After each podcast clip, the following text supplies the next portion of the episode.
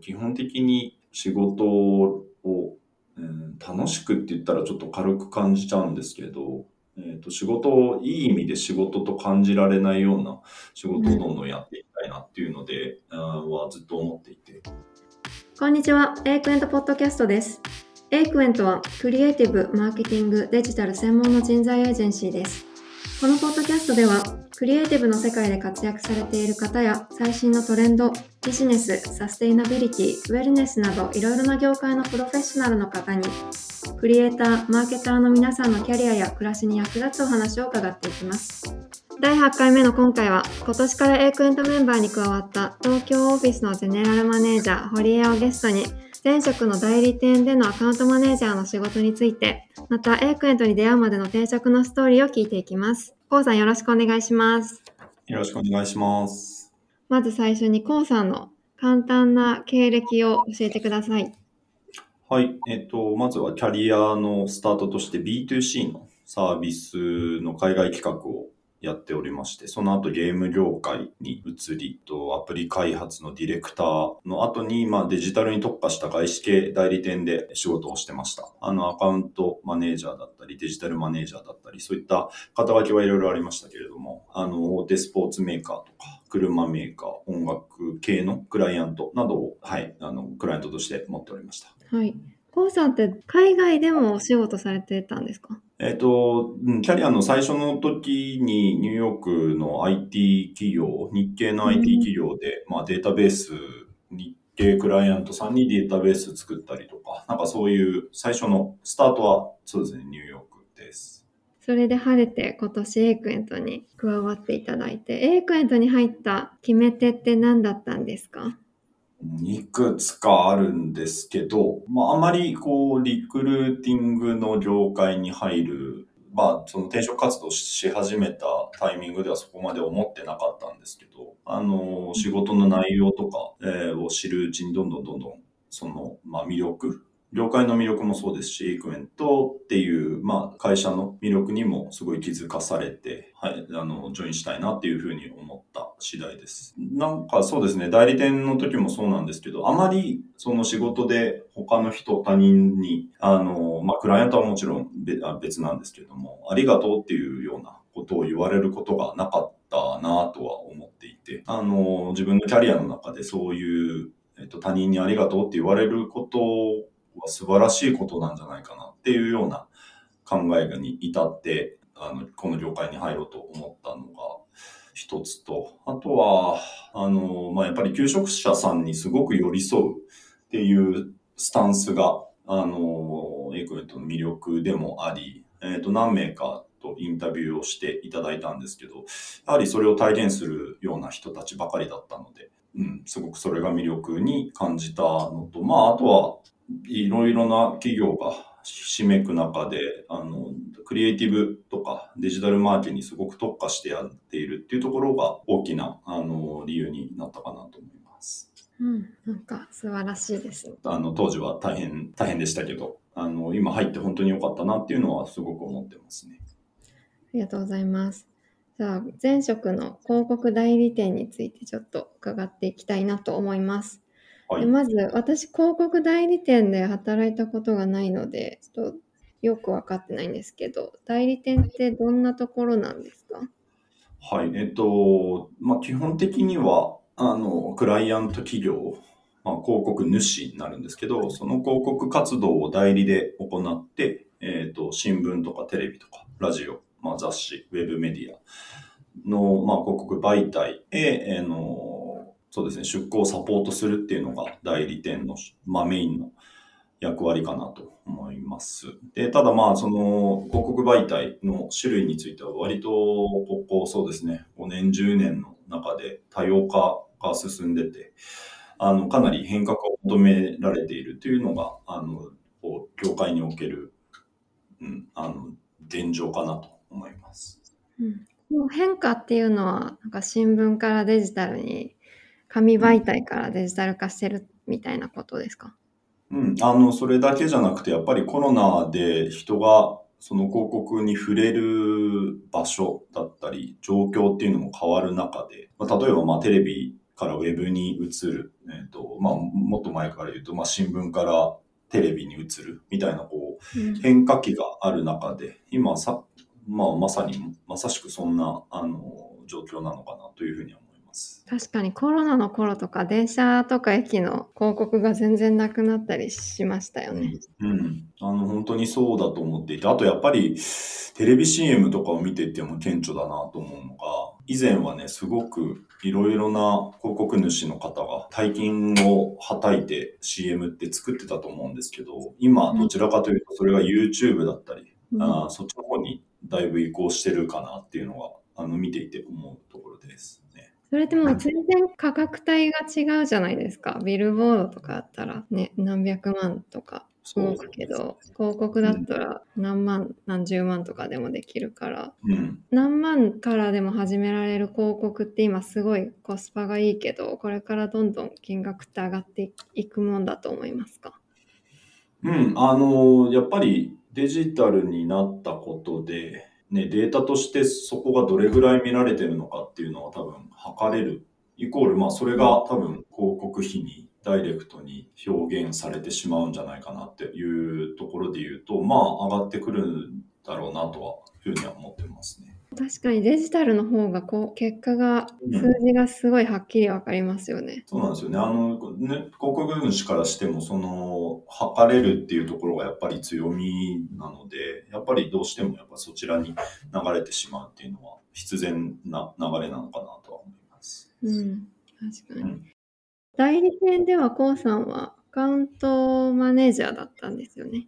そうですね。複数の企業の代理店とやってましたけど、うん、そうですね。デジタルマネージャーという職と、あとはそうですね、アカウントマネージャーをやってました。デジタルマネージャー？うん、デジタルマネージャー、その当時はオンドメディアの、デジタル運用、まあ Facebook だったり Twitter だったり、あと LINE だったりを使って、うん、まあその企業さんの、うん、広告活動っていうのをやってました。そのチームの中って他にどんな職種があるんですか？それでいうと、まあクリエイティブ系か、まあ非クリエイティブ系かっていうのがあって、クリエイティブ系だと、まあコピーライターさんとかデザイナー、あとアートディレクター、クリエイティブディレクターの上に立つ、まあディレクターと何々ディレクターみたいな形の人がいるのと、あとは非クリエイティブ系でいうと、僕のようにアカウントマネージャー、まあ、その上にアカウントディレクターがいたり、あとは大体いるところは、まあ、プロジェクトマネージャーですかねっていう職種があって、その下に、まあ、何々コーディネーターさんとかっていう形で紐づいてるっていうのが一般的な形式になるかなと思います、うん、コウさん代理店辞めちゃいましたけど、代理店で働く醍醐味ってどんなところにありました？そうですね。やっぱり目に見えて自分が関われたプロジェクトとか、まあ広告の、まあ、CM だったら一番わかりやすかったりすると思うんですけど、世に出ていく。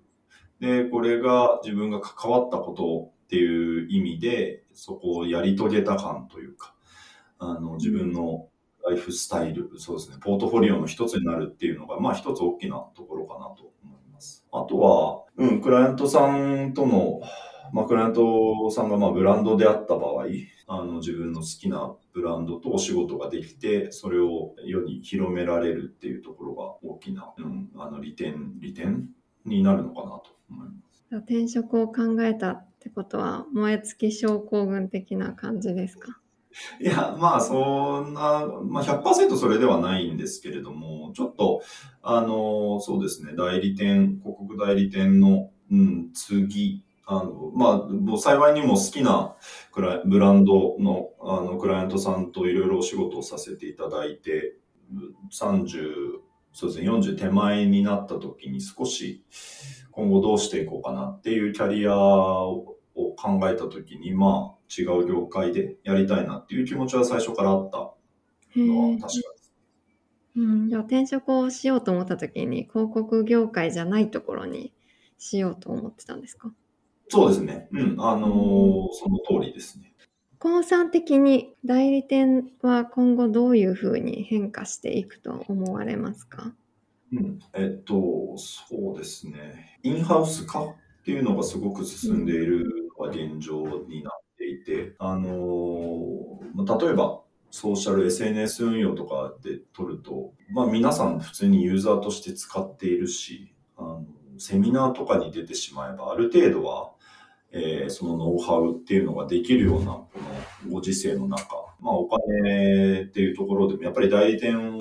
をお願いするとどうしてもコストがかかってしまうっていうのがあるので、そういう意味でいろんなインハウス化が進んでいるなというのが印象ですね。かなりスピードアップはしていると思います。で、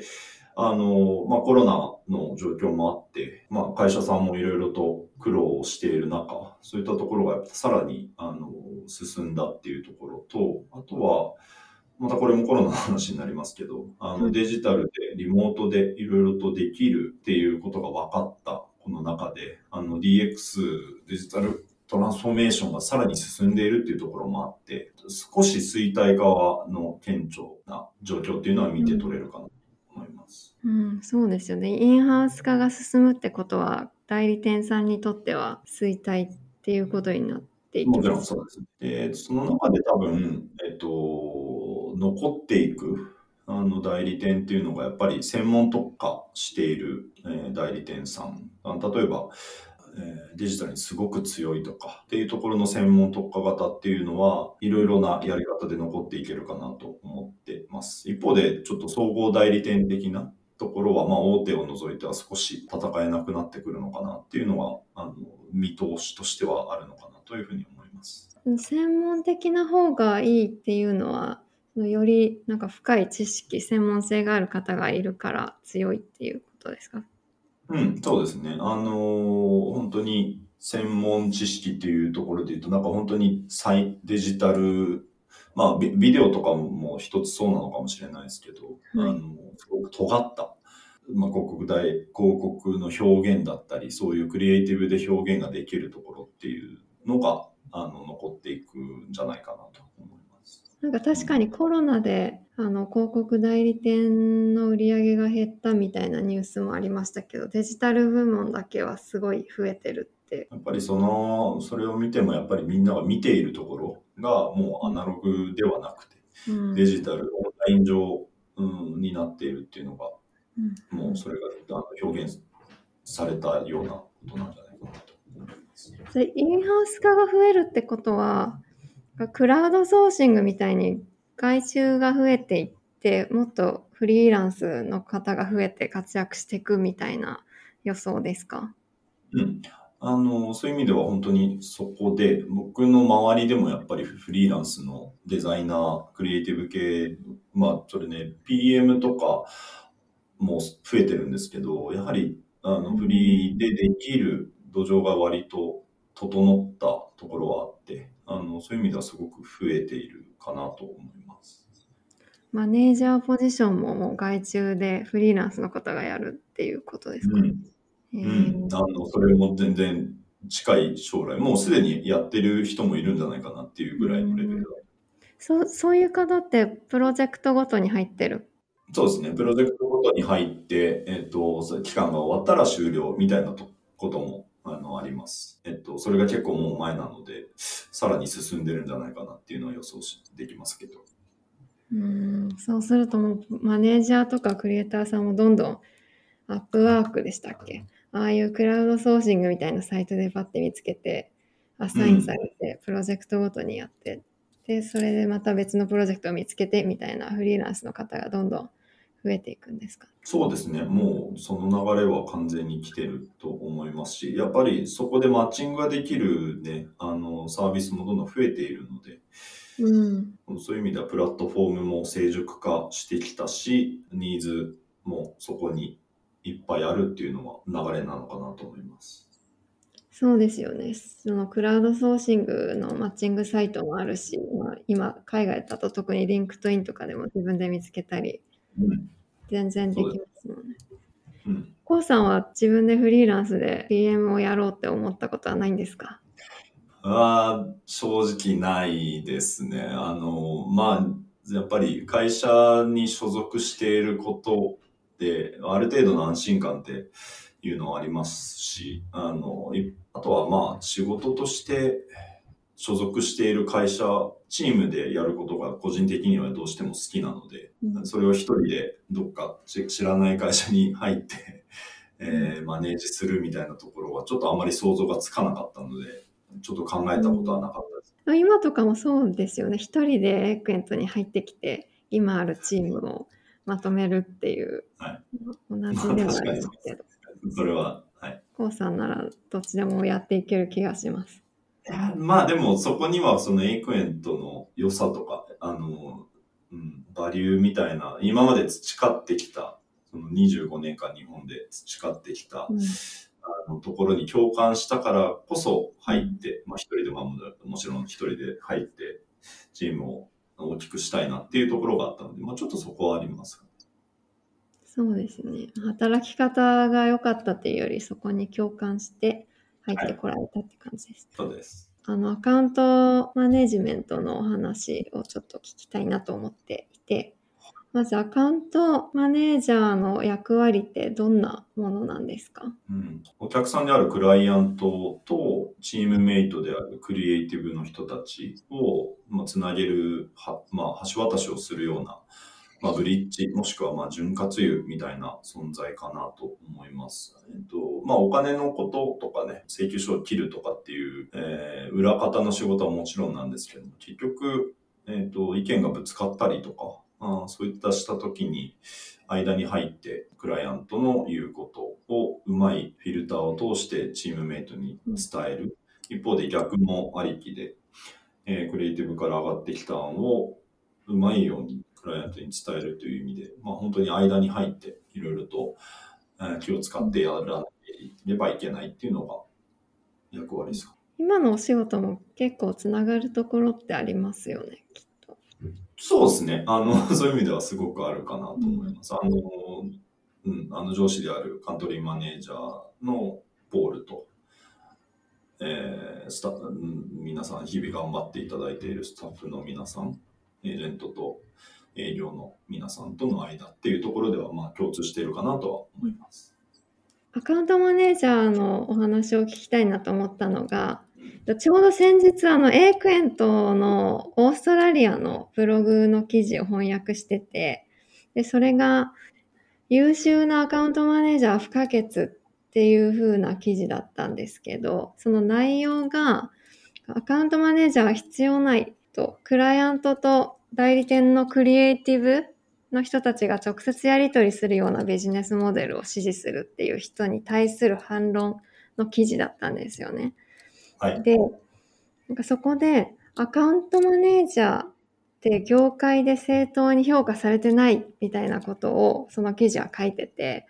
それって高さん的にはそうだって思います？